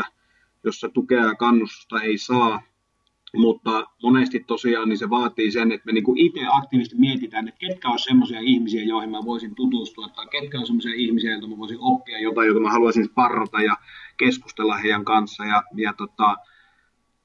se on niin kuin se, että luoda aktiivisesti ympärillemme kannustavaa tiimiä, niin se on motivoitumisessa kyllä tärkeää. Ja nyt kun tuossa ajattelee, että tossahan mun mielestä sitten sosiaalinen media ja internet on siinä mielessä, että pystytään löytämään tämmöisiä ryhmiä myös, jos se oma fyysinen ympäristö ehkä on niin kuin haastava, sanotaanko näin. Kyllä. Ja tuohan myös semmoinen, mikä voi olla hyvinkin vaikea niin kuin tehdä niitä päätöksiä, olla tiettyjen, tai ei olla tiettyjen ihmisten läheisyydestä tai muuta vastaavaa. Se voi olla aika vaikeita päätöksiä tehdä niitä. Se voi olla joskus vaikeitakin päätöksiä, mutta kyllä se kannattaa. No ei, ollaan tässä puhuttu nyt elämäntapaan muutoksesta, ja kyllähän niin kuin muutostahan saadaan aikaiseksi jopa hyvinkin lyhyellä aikavälillä, mutta yleensä mitä lyhyempi aikaväli, niin sen lyhyempi on myös se kesto siinä, niin nyt niin tämmöinen ehkä viimeinen top 3 tässä, itse asiassa ei meillä mene vasta kuin tunti tässä, niin on tässä, että nyt kun niin moni ehkä jopa jo saavuttaa jotain, se voi olla jopa merkityksellistäkin, se voi kokea, että se on hieno juttu, mutta niin kuin harva sitä pystyy niin kuin ylläpitämään. Niin mikä olisi tämmöinen top 3 semmoiset toimet, niin konkreettiset toimet siellä, että miten niitä muutosta pystyy pitämään yllä? On se sitten valmentajan puolella tai sitten ihan niin kuin yksilön puolella, jos itse tätä muutosta haluaa ylläpitää. Joo, top 3 muutoksen ylläpitämisessä, niin kun ajatellaan, että tässä nyt tulee varmaan vähän toistoakin, mutta ei kannata pyörää keksiä uudelleen, niin kyllä se itsesäätely on ihan ehdottomasti, en osaa sanoa, olisiko se 1., 2. vai 3, mutta top 3 se on. Eli tavallaan juuri tämä, että kun lyhyen muutoksen, lyhyen kuurin voi tehdä vaan painamalla niin kuin täysillä hiileen, mutta kun se ei mitä pitemmästä ajanjaksosta puhutaan, niin pelkkä semmoinen niin kuin itsekurilla painaminen ei vaan yksinkertaisesti onnistu, niin kyllä silloin meidän täytyy oppia sitä oman toiminnan säätelyä vallitsevissa olosuhteissa. Mistäpä nyt vaikka taas hyvä konkreettinen esimerkki voisi olla semmoinen, että ollaan kaikki syyllistytty tähän joskus ja ollaan molemmat varmaan aika usein kuultu tämmöinen, kun ihminen on sanonut, että kävisinhän mä muuten lenkillä, mutta kun nyt on ollut niin paskat kelit. Kyllä. Niin tavallaan sekin se on täysin inhimillistä, että eihän se välttämättä innosta lähtemään lenkille, jos sataa vettä tai on älytön pakkanen, mutta sitten pitää kysyä myöskin niin päin, että oletko sä niin kuin itse oman toiminnan herra vai annatko sä ympäristön säädellä sen, mitä teet. Eli kyllä Suomessakin nyt vaan fakta on se, että säät on aika epävakaat. Että jos me jäädään ottelemaan täydellistä säätä, niin on aika iso niin kuin riski, että ei sinne lenkille tule lähettyä. Eli taas siihenkin vaadittaisiin itsesäätelyä, että ymmärretään se, että no ei se ole välttämättä niin mukavaa kuin aurinkoisessa kelissä, mutta nyt näyttää koko viikon sääennusteet huonolta, niin onko se toinen vaihtoehto sitten se, että mä en käy lenkillä ollenkaan, jos kerran on huono sää. No ainahan voi toki siis tehdä myös sen päätöksen, sekin on se itsesäätelyä, että päättää, että no ei mua itse asiassa sali kiinnosta ihan niin paljon kuin lenkkeily, mutta nyt kun on huonot säät, niin mä kuitenkin valitsen lenkkeilyyn, niin sekin olisi niin kuin hyvä. Mutta tavallaan se, että tuommoisessa niin kuin pienessä itsensä puskemisessa myös silloin, kun olosuhteet ei ole parhaimmat mahdollisuudet, niin itsesäätelyähän siinä nimenomaan vaaditaan. Tai toinen esimerkki voi olla semmoinen, että ollaan reissussa jossain ja on tarkoitus syödä suht terveellisesti, sitten huomataan, että aikataulut on aika kireet ja joka kulman takana on pelkkää mäkkäriä ja muuta vastaavaa, niin kyllähän siihenkin vaatii itsesäätelyä, että tekeekö sen päätöksen, että syön koko viikon pelkkää roskaruokaa tai sen koko viikonlopun vai näinkö mä siihen vähän vaivaa, että mä kiertelen muita kauppoja ja otan sieltä vähän terveellisempää ruokaa mukaan, että ei ollut niin kuin tunteiden vietävissä, niin se itsesäätely on tärkeä. No sitten toinen on tietysti se, että kun ollaan elämäntapamuutosta tekemisessä, niin silloin halutaan todennäköisesti muuttaa tapoja, eikö vaan? Kyllä. Niin kyllä se tapojen muuttamisen ymmärtäminen ylipäätään, ja nämä nyt sillä tavalla pyörinä tavataan niin kuin asiat tavallaan kehässä, että tapojen muuttaminen on vaikeaa, jopa mahdotonta, mikäli sitä itsesäätelyä ei ole, että koska tavat on niin automatisoituneita, ne on niin juurtuneita, että monesti me ei edes ymmärretä, että miksi me tehdään jotakin asiaa, niin siihenkin me vaadittaisiin sitä oman toiminnan säätelyä, kun pystytään miettimään, että miten näitä mun tapoja pitäisi muuttaa. Että jos vaikka ajatellaan aamurutiineja, niin on monella ihmisellä hyvin nukkiutuneet, hyvin niin kuin tietynlaiset. Ja kysymys on se, että onko ne hyödyllisiä rutiineja. Että jos ne sotii omaa hyvinvointia vastaan, jos aamurutiini on vaikka semmoinen, että torkutetaan viimeiseen asti ja pinkastaan ylös, vedetään kamat niskaan ja lähdetään töihin ja sitten ihmetellään, kun on kauhean nälkä, eikä syödä sitä aamupalaa, niin tapojen muuttaminen on aivan ehdotonta, jos halutaan pysyvää muutosta saada aikaiseksi, ja siihen tarvii nimenomaan sitä ymmärrystä, että miksi mä teen asioita, kuten teen. Hei, onko se totta, kun monet tämmöiset, sanotaanko muutosmestarit ja muut puhuu, että niinku tavan muuttamiseen vaaditaan niinku 30-90 päivää, niin onko sille joku tämmöinen tieteellinen fakta? Mä oon törmännyt siihen tosi monessa, ja joskus varmaan itsekin käyttänyt sitä. Joo, siis on sille niinku jonkinlainen tieteellinen peruste, mutta tuossa on niinku varmasti sekin, että nyt on aika iso merkitys tavallaan sillä, että muutetaanko me yksi pieni tapa vai jotain niinku tosi isoa tapaa, että mä en ole ihan niin kuin vakuuttunut, että se, tai sanotaanko, että se varmasti pitää niin kuin tietyissä asioissa paikkaansa tämmöinen joku 39 päivää, mutta sitten on varmasti semmoisiakin asioita, joiden opetteluun pitää varata selkeästi enemmän aikaa, ja jos mietitään semmoisia tieteellisiä juttuja, mihin mä luotan aika paljon, on semmoiset kuin Diklemente ja Prohaska, niin niillähän on tämmöinen transteoreettinen muutosvaihemalli, joka on aika vahva tieteellinen pohja siinä, niin kyllä se heidän näkemys on se, että elintapojen, nyt ei puhuta niin kuin yksittäisen tavan pelkästään, vaan elintapojen muuttamisessa, niin kyllä me karkeasti puhutaan niin kuin +6 kuukaudesta. Oh. Että semmoinen 6-12 kuukautta vähän henkilöstä ja vähän tavasta riippuen, niin semmoisen siihen saa niin kuin varata aikaa, mistä päästäänkin siihen, että jos joku, lainaa nyt Patrick Porin sanoja, joka on äärimmäisen taitava ravitsemustieteen tohtori ja ravitsemusammattilainen, ja hänellä on hyvin tämmöinen niin kuin psykologinen ote niissä hommissa, niin hän sanoi, että 3 kuukauden valmennus, jos keskiössä on elämäntapamuutos, niin se on vitsi. Niin kyllähän mä kuulin tuon sulta ekaa kertaa, mä ajattelin, että tuon sun lause, mutta mä en tiedäkään, että se on Patrick Porilta. Joo, se on Patrick Porin. Ja kyllähän se niinku tieteen valossa näin on. Ja eihän ihminen halua kuulla tuommoista, että mun pitäisi tehdä nyt 12 kuukautta aktiivisesti hommia. Et helvetti, että kesä on nyt kuukauden päästä. Niin, sehän siinä on, että kun sen 3 kuukautta voi vielä pinnistellä ehkä jotain diettiä, mutta kyllä se 12 kuukautta on semmoinen, että siinä täytyy jo sitten vähän, siinä ajassa niin kuin ruokatottumukset on mahdollista oikeasti niin kuin muuttaa vähän erilaiseen suuntaan. Että joo, eli se, aikaa tarvitaan. Kyllä. Oliko se top 3, se kolmas? Se oli toinen. Eli no niin. Niin se oli tapa ja siitä siihen aikaa, kyllä, ja sitten meillä oli vielä yksi ootan innolla. Ja kolmantena, niin kyllä mä sanoisin, tähän voisi lisätä ihan hyvin ympäristön, mistä puhuttiin äsken, mutta otetaan resurssit, eli psyykkiset ja fyysiset resurssit, eli täytyy yksinkertaisesti meillä täytyy olla patterissa virtaa, jos me halutaan säilyä motivoituneena ja halutaan tehdä muutosta, koska muutoshan vaatii energiaa, se vaatii keskittymistä, se vaatii uusien tapojen oppimista. Sitä ei yksinkertaisesti voi tehdä, jos jos niin kuin happi meinaa loppua. Eli kyllä fakta on se, että meidän täytyy huolehtia hyvinvoinnista ihan jo senkin takia, että me pystytään tekemään niin kuin muutos. Että ei pelkästään niin kuin nyt terveyden kannalta, vaan mun mielestä tämä ajatus on niin kuin hyvä, että liikunta ei ole mielipidekysymys ja terveellinen ruoka ei ole mielipidekysymys. Uni ei ole mielipidekysymyksiä, että tavallaan jos ajatellaan sitä, että siihen muutokseen tarvii paljon motivaatiota, koska sehän on nimenomaan muutos.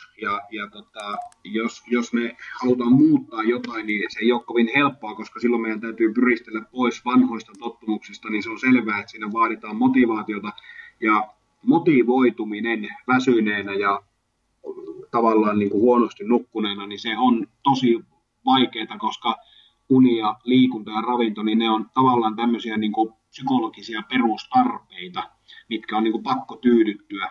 Niin se tarkoittaa sitä, että jos ne eivät tyydyty, niin ihminen on silloin vähän tämmöisessä niin kuin selviytymismoodissa, stressitilassa, ja silloin meidän aivot ei niin kuin kovin herkästi lähde motivoitumaan, koska aivot huutaa silloin käytännössä, että älä tee vaan mitään, jotta säästät energiaa. Musta oli hienosti sanoa, jos tähän saa keskeyttää. Just tuo idea siinä toi Haikarisen Timppa sanoi, kun taisin kysyä jostain palautumismenetelmistä tai jostain, en muista miten se meni, mutta hän sanoikin, että hänen mielestään niin kuin nykyään on se, että jengi niin kuin just nipistää unesta ja tämmöistä perusfysiologisista tarpeista, ei ole valmis tekemään niihin muutoksia, mutta sitten etsitään jotain tämmöisiä ihmetemppuja, joilla sitten saataisiin tavallaan sitä palautumista sitten niin kuin jotenkin lisää pankkiin. Vaikka se on se iso ongelma siellä, vaikka nukkuu sen 3 tuntia niin kuin yössä. Ja se on niin kuin valmennuksessa pirun tärkeää ymmärtää tavallaan se, että nyt jos mulle tulee vaikka elämäntapa muuttuja, joka on ihan älyttömässä stressikuormassa, sillä on työ lähtenyt alta ja silloin avioero, ja tämä on nyt tämmöinen kärjistetty esimerkki, mutta että sanotaan, että on niin kuin arjessa oikeasti tosi kova stressi, ja sitten se nukkuu tosi vähän. Niin se on niin kuin viimeinen virhe, missä voi ruveta vääntämään jotain kovaa treeniä ja edellyttämään asiakkaalta hirveitä ponnisteluja, vaan silloin pitäisi päästä niin sanotusti pinnalle, eli pitäisi päästä tasanteelle ensin, eli elvyttää resursseja, eli meidän pitäisi lisätä liikuntaa semmoisella maltillisella tavalla, että se on enemmänkin semmoista kevyyttä liikuntaa, mikä nimenomaan palauttaa näitä resursseja eikä vie niitä entisestään. Meidän pitäisi lisätä jollakin tavalla ravitsemustottumuksia niin, että se ei ole pelkästään semmoista niin kuin itsekurin kanssa kamppailua, vaan että saadaan ihminen pahimmassa tapauksessa syömään edes jotain, jos ei syödä juuri mitään. Ja nukkumaan vaikka niin, että mennään vaikka vartin aikaisemmin nukkumaan, vaikka se olisi edelleenkin tosi vähän, mutta niin kuin hiljalleen palautellaan näitä resursseja. Niin kuin mä sanoin yhdelle opettajasnaiselle asiakkaalle, joka sanoi ihan suoraan, että hän menee monesti 2 yöllä nukkumaan ja herätys on siinä joskus 6:30 ja muuta, että kuinka aikaisin hänen pitäisi mennä, kun hän kysyi sitä multa, niin mä sanoinkin, että se on tietysti yksilöllistä, en mä voi sulle suoraan sanoa, että mä nyt heitän tälleen näin, että 11, kello 23 voisi olla takaraja, mutta jos sä nyt menet 02.00 nukkuun, niin me ei ole ihan turha ajatella, että huomisesta eteenpäin, niin sä menet 23.00, että lähdetään vaikka siitä, että se olisi niin kuin 01.45, semmoinen ihan ehdoton takaraja, ja sitten 01.30 ja sitten 01.15, niin kuin portaittain mennään koko ajan. Ja silloin me päästään siihen, että siitä muutoksestakin voi tulla jotain. Kyllä. Ja tuo on kyllä varmaan toi resurssit on niinku äärettömän hyvä niinku semmoinen, että ihmiset ymmärtää. Sitten kyllähän ymmärtää, että ethän saa autoakaan ostaa, jos ei sulla ole siellä niinku resursseja. Kyllä, ja tiettyyn pisteeseen astihan mehän voidaan lainata niitä resursseja, mutta se, jossain vaiheessa niitä pitää kyllä isosti ruveta sit maksaa takaisin. Ja terveyden kannaltahan se tarkoittaa sitä, että kun niitä ruvetaan maksaa takaisin, sehän voi olla pahimmillaan sitten semmoisia takaisinmaksuja, mitkä ei ole kovin mukavia, esimerkiksi diabeettista tai muuta vastaavaa tämmöistä. Tuo resurssikysymys on varmaan semmoinen, että sitä ei kyllä oteta tarpeeksi niin kuin tarkasti huomioon. Ei sitä valitettavasti. Monesti opitaan ehkä vähän kantapään kautta. No hei, nyt ehkä tälle, mitä tässä muutaman jutun kirjoittanut ylös. Nyt jos tuolla on joku vaikka tämmöinen, joka haluaa niin kuin elämäntapan muutosta itse lähteä tekemään. Ja tässähän tuli nyt aika paljon asioita ja ajattelee, että onpa vaikeeta, niin eikö se nyt voi kuitenkin oikeasti sanoa, että siis eihän pysyvän elämäntapan muutoksen tekeminen, se ei ole helppoa. No ei se ole sillä tavalla helppoa, että toki pitää, niin kuin, aina sillä tavalla rohkaista ja kannustaa, että missään nimessä se ei ole ensinnäkään mahdotonta, mutta joo, helppoa se ei ole, koska silloin sitä tekisi kaikki, jos olisi. Ja sitten tavallaan se, että kuitenkin faktat on faktoja, että esimerkiksi tiettyjen tutkimusten mukaan niin 85-95% ihmisistä, jotka tupakan polton yrittävät lopettaa, niin he epäonnistuu ja he monesti onnistuvat, olikohan se keskimäärin 6. yrittämällä, siis tässä voi olla vuosien niin kuin väli siinä ensimmäisen ja sen 6. yrityksen välillä, että se kertonee niin kuin jotain, ja nyt jokuhan voi tietysti sanoa, että tupakan poltto on eri asia, että siinä koukuttuu nikotiinia nyt ei ole joissakin muissa niin kuin elämäntapaan liittyvissä asioissa semmoisena niin kuin vaikeuttavana tekijänä, mutta tavallaan niin kuin kyllä se ihan yhtä lailla, jos me halutaan unirytmiä muuttaa tai muuta, niin se voi olla sillain haasteellista, että kun on niin automatisoituneita ne tavat, että jos ihmisellä on se tapa valvoa myöhään ja on ollut rutiinina se niin kuin monta vuotta ja sitten yrittää sitä muuttaa, niin kyllä siihen täytyy ymmärtää, että se aivot on vaan rakennettu vähän niin, että ne yrittää hannutella muutosta vastaan, koska aivoillehan se olisi ihan hirvittävän ja onkin hirvittävän ekologista ja helppoa, että ne saa nimenomaan luotua asioista rutiineja. Ja joskus ne on niitä huonojakin rutiineja, että huonot ja hyvät rutiinit periaatteessa rakentuu samaa kaavaa pitkin ja ei aivot niistä halua luopua, kun ne on kerran ne saanut ohjelmoitua, niin jälleen kerran käytän yhtiökumppaneeni Lassen sanoja, niin Lasse sanoi hyvin, että miten se nyt menikään, hetkinen pitää oikein nyt miettiä, että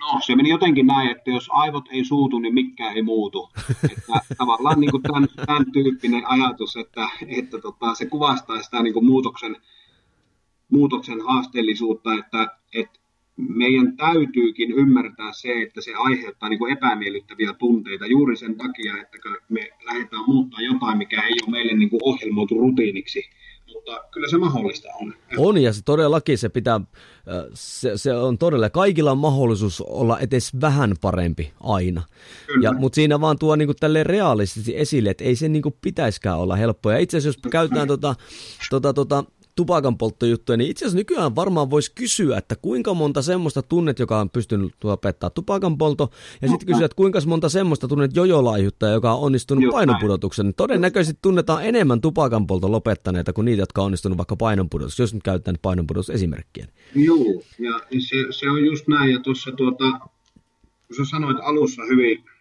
jotenkin puhuit tuosta valmentamisesta ja siitä, että porukka saattaa miettiä vähän sillä lailla, että saatan nyt puhua omiakin, mutta tuli siis tämmöinen ajatus, että kun vaikkapa ihminen, joka on jojoillut koko elämänsä, niin moni PT-hän saattaa tehdä sen virheen, että ne sanoo tämmöisestä asiakkaasta, että kun sillä ei ole yhtään motivaatiota. Tavallaan niin kuin tarkoittaa kuvaamaan sitä just, että kun ihminen pyristelee, mutta mitään ei oikein niin kuin pysyvää tapahdu, niin jos sä et panosta tarpeeksi. Tää on tarpeeksi. Niin tässähän tullaan just siihen, että miksi sitä psyykkistä valmennusta tarvitaan, miksi se on niin oleellinen osa, niin se on juuri sen takia niin oleellinen osa, että kun kyllä ihmisillä on tietoa, mutta heillä ei ole kykyjä laittaa niitä asioita toimeen. Eli vaikka jojo-laihuttaja, kun mietitään, niin ihan pommin varmasti se tietää, että liiallinen rasva on epäterveellistä. Ihan varmasti tietää, että kauhean määrä sokeria ei ole erityisen terveellistä. Mutta ei se silti sitä tarkoita, että se osaisi sitä omaa tietoonsa hyödyntää siinä määrin, että se pystyisi sen muutoksen tekemään. Ja nyt meidän pitäisikin niin ymmärtää se, että itse asiassa se jojo-laihuttaja, joka on koko elämänsä puottanut painoa, niin sillä on ihan helkkari iso motivaatio. Kyllä. Sillä ei ole vain kykyjä, sillä ei ole painoa. Ja tavallaan niin kuin, tässä se on se koko muutoksen niin kuin, ydin, että ei se ihminen, joka maksaa siitä PT-valmennuksesta, niin ei se suurilla todennäköisellä huonosti motivoitunut ole. Siis mä oon kanssa miettinyt sitä, että jos joku on monta 6-7 kertaa kokeilu, kaikki mahdolliset kitudietit tämmöisiä, niin eihän se semmoista tekisi, jos ei olisi niin kuin jonkinlaista motivaatiota. Nyt sille on vaan annettu ihan väärä työkalu siihen käteen. Just näin. Ja se on niin kuin hyvä meidän ymmärtää aina se, että niin kuin valmentajinakin nyt tosi paljon valmennuksissa mennään silleen hyvään suuntaan, että ainakin itse olen ollut aistivinani sen, että yhä vähemmän ja vähemmän me enää tarjotaan semmoisia kitudiettejä, jotka lähtisivät niin kuin tästä valmentajan toimi. Siis nettivalmennuksessa on varmaan edelleen ihan pullollaan, mutta tavallaan tämmöisessä face-to-face-valmennuksessa niin mä luulen, että yhä vähemmän on enää semmoista, että annettaisiin jotakin niin kuin tosi vähäkalorisia dieettiratkaisuja. Mutta sitten meidän täytyy niin kuin ymmärtää myös se, että asiakkaat itse saattaa ehdottaa itselleen ja sanoa valmentajalle, että nyt mä alan niin kuin herkkulakkoon, että kun mä haluan puottaa painoa, niin mä aina sanonkin asiakkaille, että mitä tavallaan tämmöiset niin kuin mustavalkoisemmat keinot sulla on, mitä enemmän käytät tahdonvoimaa, niin sitä surkeammat ne sun keinot on. Että se on niin kuin tavallaan hyvä tuoda niin kuin realistisesti esille, että kyllä se muutos pitää lähteä sieltä joustavista tapojen opettelusta eikä kieltolistoista. Mä luulen, että mä oon ihan samaa mieltä, tämmöinen tuntemus on, että tämmöistä ihan face-to-face-valmennuksesta se on vähentynyt, koska ollaan huomattu, että se ei pitkällä aikavälillä toimi. Ja nyt tuntuu sitten, että tämmöiset valmentajat on sitten siirtynyt, tai sitten mä puhun laiskoista valmentajista, niin itse asiassa mä en puhu edes valmentajista, mä puhun niinku TV-shop-trainereista, mutta kuitenkin niin on sitten siirrytty sinne verkkopuolelle.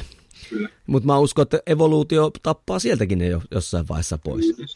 Hei, voiko tässä sitten tälleen, nyt ollaan päästy tosi hyvin eteenpäin, niin mä oon tässä kirjoitellut ylös, voiko tämmöisen niin kuin pähkinänkuoreen vetää niin kuin, elämäntapan muutokseen, mä 4 sanaa kirjoitin tänne ylös, että niin kuin, ihan se pohja on se arvot, eikö vaan? Ja sitten arvot antaa mahdollisuuden sille, että me pystytään säätelemään meidän omaa toimintaa, että tulee itsesäätelykyky rupeaa kehittymään. Joka tätä kautta sitten mahdollistaa sitä, että me pystytään ruveta säätämään meidän tapoja, siihen haluttuun suuntaa, joka sitten todennäköisesti mahdollistaa sen, että tapahtuu muutos. Onko tämmöinen huono yleistys?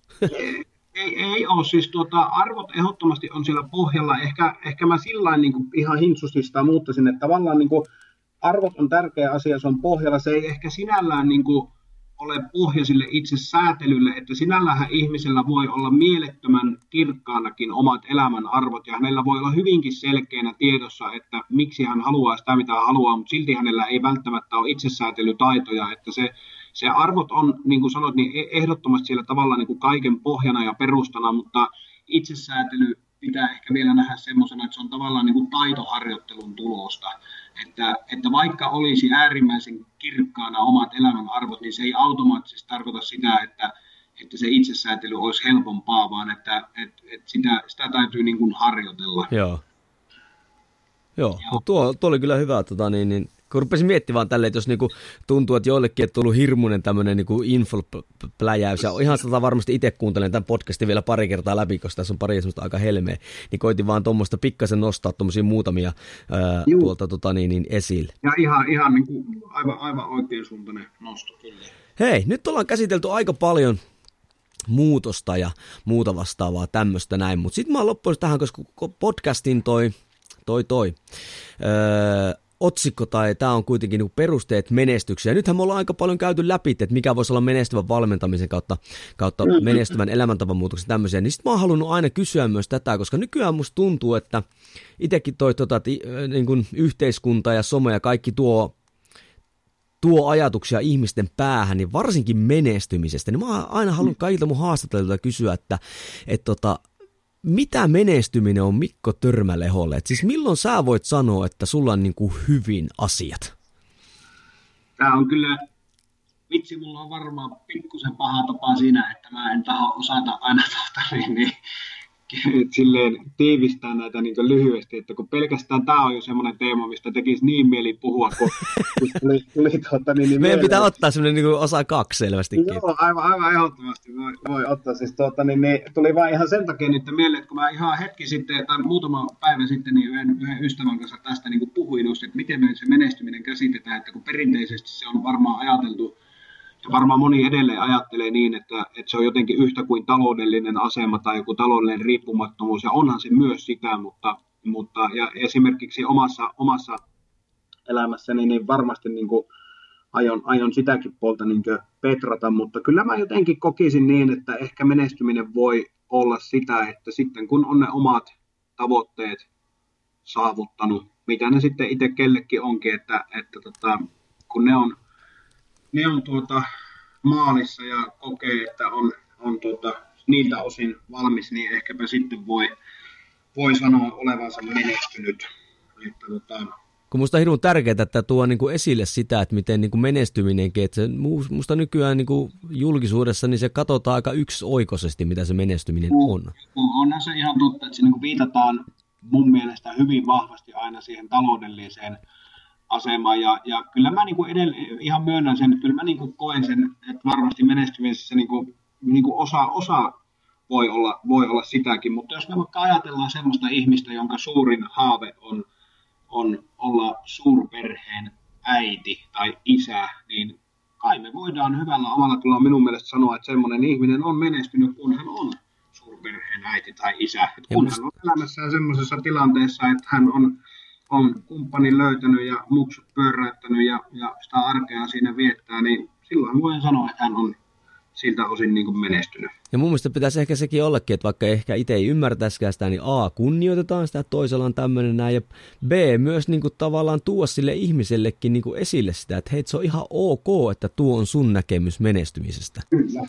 Että just niin kuin musta tuntuu, että miksi mä otan tämän esille tässä, on, että elämäntapamuutoksessakin, niin ei ehkä just määritellä sitä, että mikä se menestyminen, kun sä puhut siitä tavoitteista, konkreettisista tavoitteista, että mikä on se mulle se menestyminen. Ja sitten se ehkä otetaankin sieltä ulkoa, että okei, että sen pitää olla vaikka niinku alle 10% rasvat tai mitkä on niinku tämmöisiä ihan älyttömyyksiä. No hei, sä sanoit tuossa, että sulla on menestyminen sitä, että sä saavutat sun tavoitteita, niin mitä sulla siintää tulevaisuudessa? Nyt on uusi systeemi teillä pystyssä ja reeni näyttää kulkevan sulla vieläkin salilla ihan kovaa, mutta onko tämmöisiä jotain isoja juttuja, mitä pystyttäisiin paljastelemaan, että onko tulossa kenties toinen kirja? No on varmasti tulossa niin... Eikä, tuli ihan vitsi, hyvä juttu. Ehkäpä siitä ei vielä sen enempää, se on niin alussa, että siitä mä uskon, että mä en itse asiassa oikein saakaan puhua. Mutta ei tarvitsekaan, mutta eli semmoinen olisi tulossa, yes. Kyllä mä uskon, että on ja mahdollisesti niin, että se ei ole kuitenkaan niin kuin täysin minun, että se on yhteistyössä muiden kanssa, mutta joo, semmoista on varmasti tulossa, ja sitten tietysti tosiaan toi hyvinvointikoulu on nyt sen verran tässä uusi juttu, että isot tavoitteet on tietysti siihen liittyen, että saadaan se rokkaamaan oikein kunnolla, ja nimenomaan se meidän koulutustoiminta, ja siellä meillä on niin kuin omat hyvinkin tarkkaan määritetyt, excelöidyt tavoitteet, Exceliin piirretyt ja merkatut tavoitteet, mutta että hyvinvointikoulun kehittäminen niin se on niin kuin isona juttuna tulevaisuudessa. Ja sitten ehkä semmoisella omalla henkilökohtaisella tasolla voisi sanoa näin, että mä en aio missään nimessä PT-valmennusta lopettaa, mutta mä aion sitä vähentää ja siirtää niin kuin painopistettä sinne koulutus- ja luennointityöhön, niin se on varmasti semmoinen mulle iso henkilökohtainen missio tuossa tulevaisuudessa. Toki se valmennus on nyt jo vähän vähentynyt, mutta pikkusen jonkun viikkotunnin verran se saa vielä siitä vähentyä, että painoarvoa laittaa muille jutuille enemmän. Ainakin itse koen silleen, että en totta kai lähde niin kuin sun, mitä sä ajattelet aiheesta, mutta sä oot osoittanut sen, että sä pystyt yksilötasolla jo muuttamaan ihmisten elämää, että sulla on niin paljon annettavaa, että sä pystyt kyllä vaikuttamaan isompaan joukkoon sillä, että sä ehkä niitä vähennät sit sitä yksilövalmentamista ja siirryt just tonne koulutuspuolelle. Joo. Että se on kyllä ihan mahtavaa niin kuulla. No hei, sä, niin, kun, niin on, niin, jatka vaan. Niin, ei siinä oikeastaan sen kummempaa, että niin, joo, kyllä se. Näin ajattelin itsekin tuosta asiasta. Kyllä. No hei, sulla on noita juttuja, niin mistä jos joku haluaa seurata sua tai niin löytää sut tai jotain sun materiaalia muuta, me mainittiin jo sun kirja ja näin, mutta mistä sut löytää? Somesta, muualta? No joo, somessa on vaihtelevalla aktiivisuudella siellä kuitenkin pyörin, eli Instagramissahan löytyy @tormalehtomikko ja Facebookista löytyy valmentajaprofiili, valmentaja Mikko Törmälehto ja Hyvinvointikoulun sivujahan minä tietenkin mielellään laittaisin ihmisiä seuraamaan. Siellä on aktiivinen blogi, joka joka viikko tulee sinne uutta blogia ja tänä aamuna viimeisin kirjoitus sinne tullut, niin käykäähän myös Hyvinvointikoulun ihan nettisivuilla hyvinvointikoulu.com ja Hyvinvointikoulu löytyy toki tuolla nimellä niin myös Instagramista ja Facebookista, että siinäpä ne varmasti semmoiset tähteellisimmät kanavat, mitä on. Ja jos joku haluaa sähköpostitse lähestyä, niin mikko@hyvinvointikoulu.com, niin jos on jotakin viestiä, niin minä mielellään vastailen aikani puitteissa, niin saa lähestyä sieltäkin. No niin, hei, mä kiitän Mikko todella paljon. 1 tunti 32 minuuttia. Tämä on meikäläisen podcastin ehdottomasti pisin setti. Ohitettiin Joni Jaakkolankin juttu, mutta tämä meni siis, mutta niin kuin hän sanoit, toit esille tuossa, että sitten kun jotain asiaa ruvetaan puhumaan, niin kun näitä tiettyjä asioita ei voi vaan niin kuin nopeasti oikeastaan sanoa. Ja nythän me käytiin nämä niin kuin todella pintaraapaisulla läpi. Se on todella pintaraapaisulla. Mietin sitä, että onko se niin, että puhujista aina sanotaan, että se on epäkunnioittavaa, jos et pysy annetussa aikataulussa, että onko tässä meikäläisellä paikka vaan kehittyä, että pystyy tiivistämään asian nopeammin, mutta toivottavasti on ollut antoisa setti, ja just niin kuin sanoit, niin pintaraapasuhan tämäkin vielä oli. Ja tämähän tarkoitus on vaan herättää mielenkiintoa. No kyllä. Ja tuoda sitä tietämystä esille. Hei Mikko, mä kiitän todella paljon sinua, että kulutit aikaa, sijoitit aikaa tähän. Ja hei, jos siellä joku kuulija todellakin haluaa kysellä jotain tai antaa palautetta, otan erittäin mielellään sitä vastaan. Ja varsinkin jos haluatte, että Mikon kanssa otetaan toinen episodi joskus tulevaisuudessa, niin pistäkää mulle viesti. Hei, kiitos Mikko sulle tästä näin. Ja ei muuta kuin hyvää viikon jatkoa sulle, ja toivottavasti törmäillään tässä vielä joskus. Kyllä, ehdottomasti sitä samaa. Kiitos, kun sain olla tässä. Erittäin mukava kokemus. Kiitos kaikille kuulijoille, ei muuta kuin seuraava episodia kohti, ja perusteet kunnia.